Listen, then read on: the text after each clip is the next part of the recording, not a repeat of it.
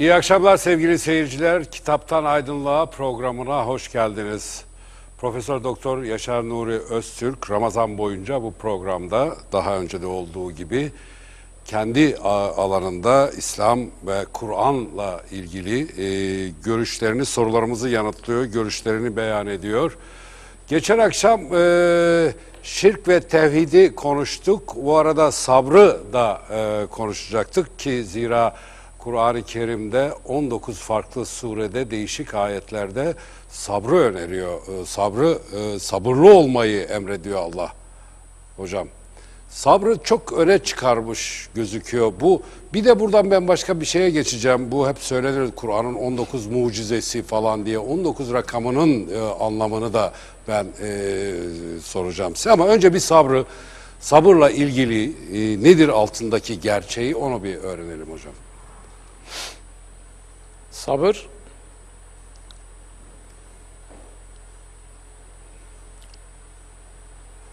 bir, bir, bir anlamı acele etmemek.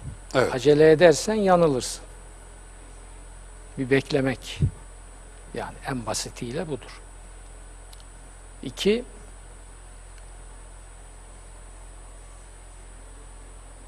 hemen ümitsiz olmamak. Sabretmek demek, ümitsiz olmamak demektir esas manasıyla. Ümitsizlik, insanın sahip olduğu bütün kuvvetleri işlemez hale getirir. Şimdi sabır insanı zafere götürür denir. Sabrın sonu selamettir gibisine bir atasözümüz var. Niçin? Evet. Çünkü ümitsizliği aşıyorsun sabra sarılarak. Ümitsizliği aştığın zaman iç kuvvetlerin hüsrana uğramıyor. Sabır yoksa ümitsizlik var demektir. Ümitsizlik varsa insan sahip olduğu kuvvetlerini kullanamaz. O kuvvetler ya bloke olur yahut tahrip olur. Neyle ayakta durup neyle başarıya gideceksiniz? Bir başka varlık kanunu ki Kur'an bunu veriyor. Hayat önünüze koyduğu her zorluğun karşısında veya yanında mutlaka ve en az bir kolaylık da getirmiştir. Bir imkan da getirmiştir. İkbal bunu ifade ederken Muhammed İkbal diyor ki Allah'ın kanunlarından biri de bir kapıyı kapatınca birkaç kapıyı açmaktır. Bütün dava onu görebilmekte. Dolayısıyla bir olumsuzluk belirdi, hemen feryat edip kıyamet koparmak o olumsuzluğun tahrik edeceği olumlu imkanları göremez hale gelmektir. Sabrı bıraktığınız zaman kendi gözünüzü kör edersiniz. Parmağınızı gözünüze sokar kör edersiniz. İlk tahrip edeceğiniz öz kuvvetiniz bu bakış gücüdür. Teenni namı diğer Evet. bir düşüneyim, biraz daha düşüneyim, biraz daha düşüneyim dedikçe imkanların önünüzde resmi geçit yaptığını göreceksiniz. Ama hemen feveran edip hemen yandım bittim naraları atmaya başlarsanız o imkanların hepsi yok olur ve siz bazen üstüne oturduğunuz hazineyi fark edemeden açlıktan, susuzluktan, perişanlıktan mahvolur gidersiniz. O bakımdan sabır başarının da sırrıdır. İnsan olmanın da ilk basamağıdır. Ve sabır Cenab-ı Hak'tan gelecek yardıma hak kazanmanın, o yardımı hak etmenin de garantisidir. Evet. Cenab-ı Hak sabırdan nasibi olmayanlara imkan vermez. Çünkü kendi sıfatlarından biri de saburdur, çok sabreden. Kendi bunu kullanırken hiçbir şeye ihtiyacı olmadığı halde sen kim oluyorsun da sabırdan müstahni göreceksin kendini? Bu kelime olarak sabır mı sabur mu? Bu, bu da Sabur sıfatı müşebbehe kısmı. Sıfat kullanımıdır. Kelime sabr. Tam Arapçasıyla es sabr. Biz bizde üçlü harf heceler çok azdır. Bizim evet. e, şeyimize uymuyor, dilimize biraz yabancı. Onun için sabır diye bir ı koyuyoruz oraya. I yoktur Arapçasında. Sabr, es sabr. Sabur, sabır kelimesinden yapılmış, çok sabreden demek. Sabir, o da ismi fail şekli. Gerondif diyoruz Fransızca'da bunlara. Sabur, mübalağa ile ismi faildir. İsmi taftildir veya ikisi de çok çok bir şeyi çok çok yapmak, çok çok ona sahip olmayı ifade eder. Ee, bu şimdi acele etmemek bir ölçüde de. O da atasözlerimiz var. Acele eden ecele gider falan bilmem gibi. Tabii. Bunlar asırların varoluş tecrübeleridir. Bakın varoluş tecrübeleridir. Onlara dikkat etmek lazım. Şimdi bu atasözleri çok hayatidir. Ben hep gönlümden geçer atasözleriyle ilgili. Atasözlerinin felsefi altyapısı veya arka planı diye bir, şey yapayım diye. Şimdi atasözleri iki bakımdan çok önemlidir. Hiç önemsiz, anlamsız bir atasözü olamaz. Büyük kısmı bir hikmeti, bir lüzumluluğu, bir olmazsa olmazı önünüze koyar, faydalı. Bir de bunların üç kağıdı, erdemsizliği, faziletsizliği, kapkaççılığı, ucuzculuğu, tamam mı? Beleşçiliği, Evet, kolaycılığı falan. Hatta söyleyelim yani tamamen ilmi manada söylüyorum. Namussuzluğu teşvik eden, hıyaneti, hainliği teşvik eden, kötü olanları vardır. Ama onları hikmetsiz diyemezsin. Şimdi mesela devletin malı deniz yemeyen domuz. Evet. Değil mi? Bu namussuz bir söylemdir. Bu namussuzluğun söylemidir. Ve Kur'an'a göre dinsizliğin söylemidir. İmansızlığın söylemidir. İnsan hakkı ihlalinin, zulmün söylemidir. Çünkü Maun suresi diyor ki, kamunun haklarına tecavüz edenin dini imanı olmaz, namazı niyazı da lanet olur. Diyor mu? Diyor. O zaman devletin malı deniz yemeyen domuz ne demek? Kur'an'a sorduğunuz zaman tersini söylüyor ve domuz kelimesini de aynen bir biçimde kullanarak. Devletin, kamunun malı deniz, yiyenler domuz. Kur'an'ın dediği budur. Ama devletin malı deniz yemeyen domuzu şiar edinmiş bir kitlenin ne menen bir kitle olduğu, ne mal olduğu, akıbetinin ne olacağını buradan çıkarırsın. Yani o da dolaylı yoldan bir hikmettir. Evet. Gelen ağam, giden paşam. Bir namussuz söylemde budur. Gelen ağam giden paşa. Tabii. Yani etliye sütlüye karışmam. Tabii, tabii. Bana dokunmayan yılan bin yaşasın. Evet. Bu namussuzluğun hakikaten zirvede bir ifadesidir. Siz böyle bir dünya düşünün. Herkes bana dokunmayan yılan bin yaşasın diyor. Böyle bir dünyanın ne olacağını bir tasavvur edebiliyor musun? Böyle bir dünya yılanların istilasına uğramış, zulmün egemenliğine terk edilmiş, mahvolmuş bir dünya demektir.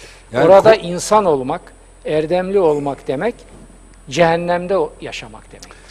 komşunda yangın varsa ilgisiz kalabilir misin hocam? Yani orada yangın var siz e, bana dokunmasın diyorsun. Bana dokunma ben yanmıyorum nasıl olsa diyorsun. Yani ilgilendirmez Bana diyorsun. dokunmaya. Söz gümüşse sükut altındır. Bir namussuzluk deklarasyonu daha. Özellikle aydınların namussuzluğunu bundan daha ifade edecek bir söz bulunamaz. Yani konuşursan yandın. En iyi ihtimalle gümüş alırsın. Ama susarsan altın alırsın. Orada da bir namussuzluk var. Namussuzluk deklarasyonu. Şimdi şöyle bir makale en azından yazılabilir. Yazacağım da büyük ihtimalle. Çünkü Türkiye beni buraya itiyor. Namussuzluk deklarasyonu olan atasözleri. Kur'an-ı Kerim niye yüz küsür ayette eski atalarınızın dediklerini akıl süzgecinden geçirmeden kabul etmeyin. Ederseniz müşrik olursunuz diyor. Ve mahvolursunuz diyor.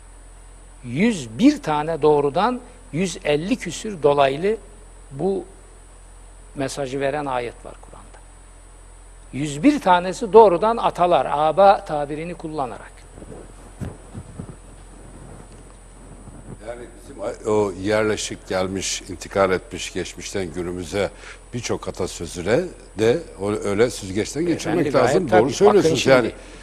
Biz Ee, dediğin zaman yani Kur'an-ı Kerim yüz, yüzü aşkın ayette atalarınızın, ecdadınızın kabullerine teslim olmayın, onları sorgulayın. Niye diyorum? Bunu, bunu, bunu düşünmek lazım. Bir ayette dese bu bile yeter bizim için. Yüz küsür ayet beyefendi. Burada şöyle bir sonuç çıkarabilir Niçin miyim? diyor bakın şimdi. Bu ecdatperest şuur altı Allah'ın en büyük düşmanı olan şuur altıdır. Bunun karşıtı hanifliktir. Yani ecdadı sorgulamak demek haniflik. Bunun öncüsü de Hazreti İbrahim'dir. Bütün peygamberler ama ataları onların Hazreti İbrahim'dir. Hanifliğin piri. Şimdi bize bakın bizim toplumumuza. Deminki atasözlerini gördük. Şaşacak bir şey yok. Bin küsür sene halifelik denen melanet ve şeytanet kurumunun bunu peygamberimizden alarak söylüyorum. Benden 30 yıl sonra halifelik kudurmuş krallar saltanatına dönüşür diyor. Melike Adud. Hazreti Peygamber söylüyor. Evet. Şimdi Cumhuriyeti kuran kadrolar hilafeti kaldırdı, onlara İslam adına sövüyorlar. Bunu yapanlara İslam adına sövmek lazım. Esas sövmeye müstahak olan onlardır. Allah rızası için onlara sövmek lazım.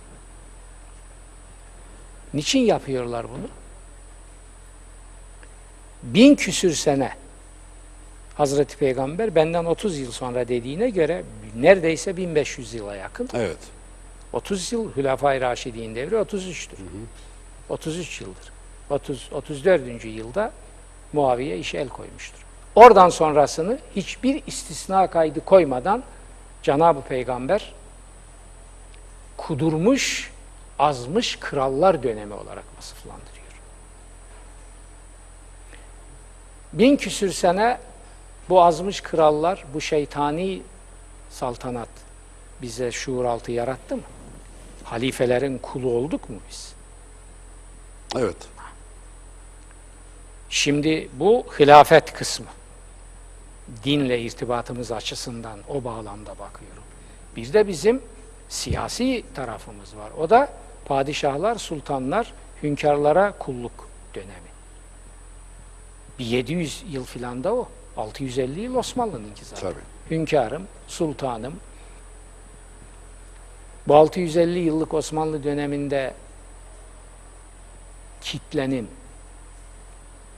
hukuki adı nedir beyefendi? Kul. Daha teknik, daha teknik Evet. ve Kur'ansal bir tabirdir. Raiye, çoğulu Raiye, ve evet. Ne demek raiye? Hayvan sürüsü demek. Kur'an ne diyor? Bakara 104.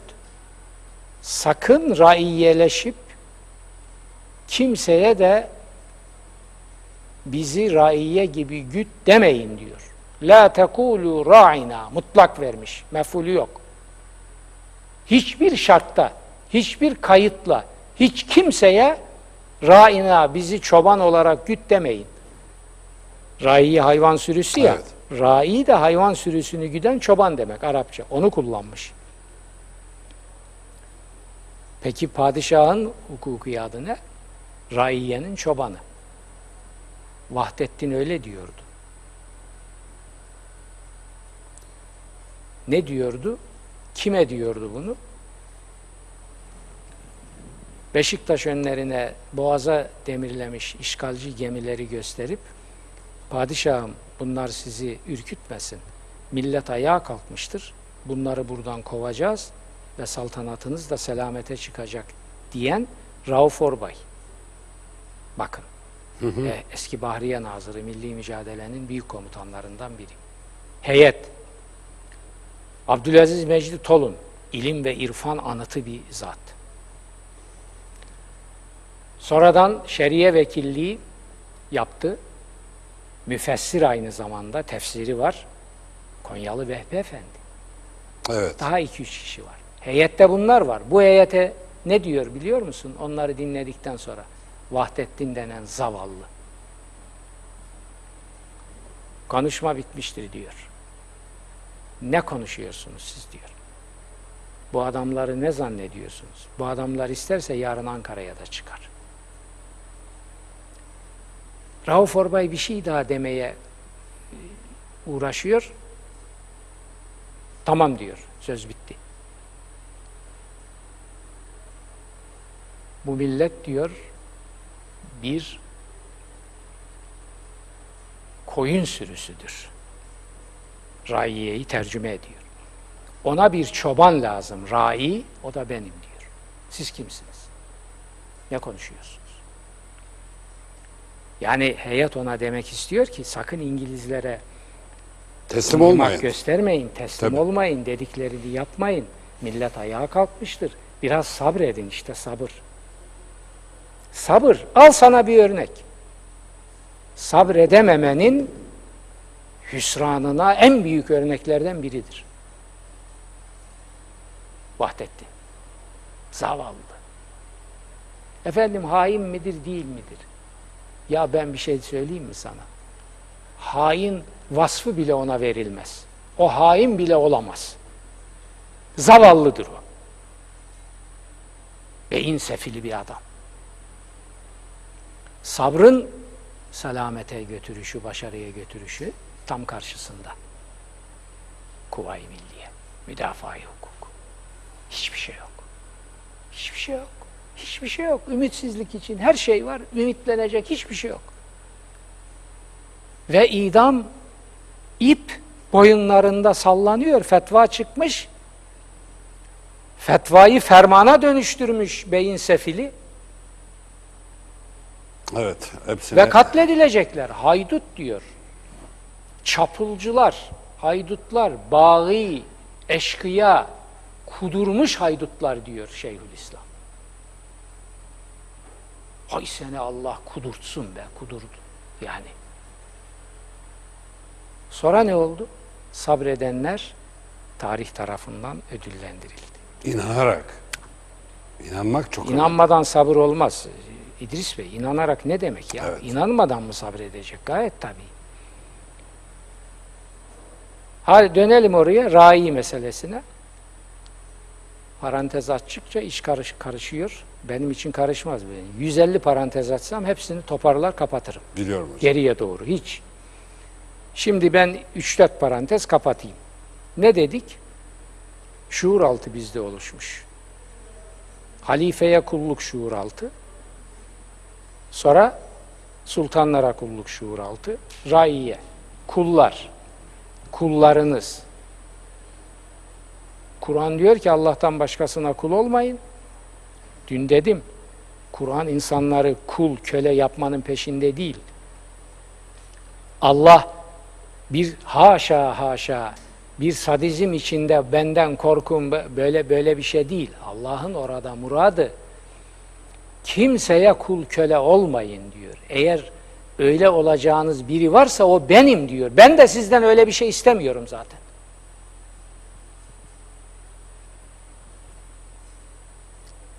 Bizim solcular tarihi ters okudukları gibi bunu da ters tersinden başka bir yerinden okudular. Din bizi köleleştiriyor. Allah kul ne demek kulluk? Biz kul ola. Ulan sen zaten kulsun. sen zaten kulsun. Kime kul olduğuna bir bak. Sen kurban olmuşsun Allah'a kul olmanın şanına, şerefine. Kur'an-ı Kerim'in sana dediği yaratan kudret dışında birine sakın kul köle olma, onlardan korkma. Eğer korkacaksan benden kork diyor Cenab-ı Hak. Şimdi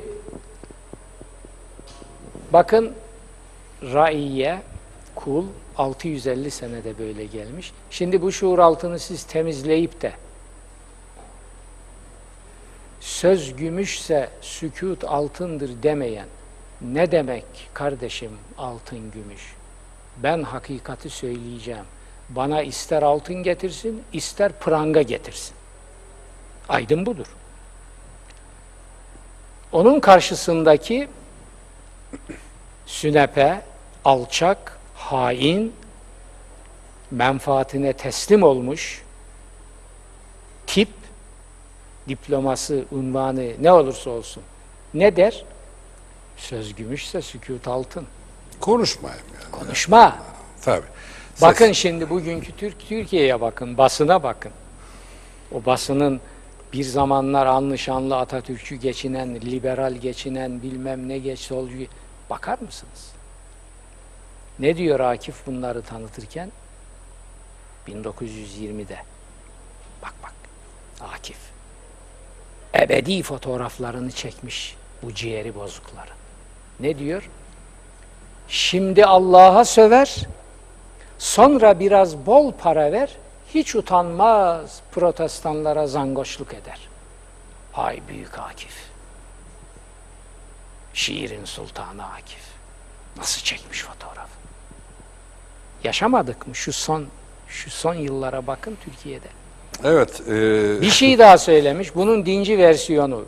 Bir namussuzluk deklarasyonu da. Molla kendini kolla. Kitaplarımda çok görürsün. Bu molla asırlarca hep kendini kolladı. Buna sadık kaldı bu söze. Ama ümmeti Muhammed'i halkı yaktı. Molla kendini kolla. o da Eğer molla kendini kollaya uymazsan, kendini kollamazsan Yaşar Nuri gibi çekmediğin kalmaz. İmam-ı Azam gibi çekmediğin kalmaz. Ve emsali gibi çekmediğin kalmaz. Molla kendini kolla. Şimdi ben kendimi bir kollamaya kalksaydım. ama siz molla değilsiniz. Molla Hayır. söylemiyorsunuz. Ya molla şimdi orada lafın gelişi. Evet. Molla aydını koy onun yerine. O- o- Okuyup yazan demek. O Okuyup geçen- yazan demek. Evet evet. Kendini kolladın mı? Şimdi adam bana bundan 25 yıl kadar önce, belki 30 yıl, yeni bizim zuhur ettiğimiz explosion dönemimizde haber gönderiyor bana. 80'li yılların bir, bir ortaları. ekip başı, her neyse, yılını tam bilemem. Diyor ki, filan kitabı çıkacakmış, duyduk. O kitabın arkasına şöyle görüntüsü olan bir resmini koysun. Çünkü o resmi koymam demek benim o anlayışa, o zihniyete adapte olduğum, teslim olduğum anlamına. Prim gelir. vermen. Tabii, En azından. Primin ötesinde. Evet. Onu koysun, kitabın matbaadan çıkmadan ilk 10 binini biz alacağız. Sonra bu devam edecek. Şimdi o zaman oturduğu evin kirasını vermekte zorlanan bir Yaşar Nuri Cik. Ben Allah'ın karşısında her zaman Yaşar Nuri'ciyim de O zaman her bakımdan Yaşar Nuricik bunun hesabını yapmaz mı? Yapar. Yaptım. Bir servet demek bu. Bana teklif edilen şey. Cevap gönderdim. Teşekkür ederim ilgilerine. Mütehassıs oldum. Sağ olsunlar. Ben böyle bir şeyi yapamam. Evet.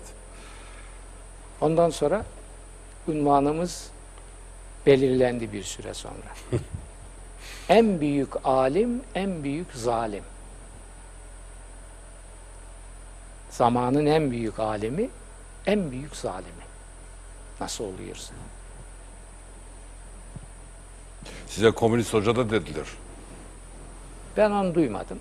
Oo, bu hiç şeyi yok. Ama o komünist Ha, Ee, o bir yakıştırma onların- yapmışlar. ona. onların- fantezi olarak o şeydir o. O alev ıtlak kullanılır. Evet.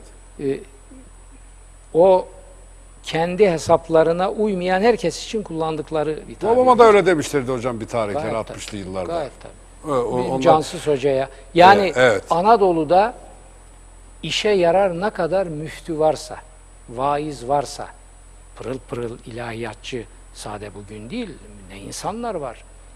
Neler gördük biz. Hakikaten adam. Hepsinin ortak adı komünisttir. E, Fantezi diyorum ya o bir yakıştırma öyle. Aslında ideolojik temelde ne olduğunu bile bil- bildiklerinin kanısında değilim. Ya Şi- ne ideolojisi kardeşim ya ideolojisi. Ya adam beş vakit namaz kılan adam ve onun gittiği camiye de müdavim. Ama filan meselede anlayışı ona uymuyor. Gene dini. Evet. Mesela bir başka mezhebin görüşünü orada benimsiyor adam değil mi? Gayet tabii hakkı bunun. Yani İslam ona o hak. Hayır. Ona bile tahammülü yok adam. O farklılık yüzünden adamı kafir diyor, bu dinden çıktı diyor, komünist oldu diyor. o kadar ucuz kullanıyorlar ki bunu. Çünkü adamların şeref ve haysiyet paydaları sıfırlarda olduğu için bu bu bu değerlere adamların paye vermeleri mümkün değil. Bunlar onlar için değer değil. Yani bir adama onlar için dinsiz demek, komünist demek, şunu demek, bu kaldı ki bir adam pekala komünist olur, dinsiz olmaz. Ben çok dindar komünistler tanıyorum. Yani kurban oldu senin başın onun bastığı yerlere. O paylaşımcı komünist, komünizmin iktisadi manası budur. Ömer Lütfi Barkan, büyük tarihçi, araştırmacı, Osmanlı'nın kuruluşunu sağlayan Abdalan zümresinde dervişlere hayatları tam bir komünist hayattı diyor. O meşhur makalesi var onun Vakıflar dergisinde. Tarih olmuş. Uzun makale orada. Ama Amerika bunlara ne yaptı? Bunları Rusya'ya karşı bedava şövalye, bedava uşak olarak kullanmak için bu şekilde şartlandırdı, kandırdı bunları. Bunlar işlerine gelmeyen herkese hiç bunlara lüzum yok ya. Amerika'yı sevmedin mi zaten gomanistsin. Şimdi Rütük, Rütük ne kadar bize anlayış gösterebilir? Yani Rütük saygı duyuyorum. Rütük'ün yaptıkları gerekli tabii. Okuyorum, ediyorum şeyler. Bunlar gerekli. Bi- Bizi de hizaya getirsin tamam da. Allah aşkına biraz insaflı davransınlar. Yani şu bir namussuzluk değil mi? Bunu müsaade etsinler de tescil edeyim bari. Amerika'ya karşı oldun mu komünist oldun. Dinsiz oldun. Koca koca adamlar bunu yaptılar ya. McCarthy döneminden sonra bu bir hayli yoğundu. Koca koca adamlar bunu yaptılar ya. Adamın namazına, niyazına, dinine, ibadetine, takvasına, hiçbir şeysine bakmadı ya, bakmadı. Amerika'ya bakışı nasıldır? Bugün ortalarda çıkmış, dolaşan, öten bir takım adamlar var. O 1960'lı yıllarda onların o kanlı pazarlar bilmem ne- neydi yaptıkları? Evet devam edeceğiz hocam. Süremiz doldu. Evet sevgili seyirciler bu akşam e, bu kadarıyla yetiniyoruz. Yarın akşam Yaşar Nuri Öztürk'le Kitaptan Aydınlığa programında birlikte olacağız. Hoşçakalın.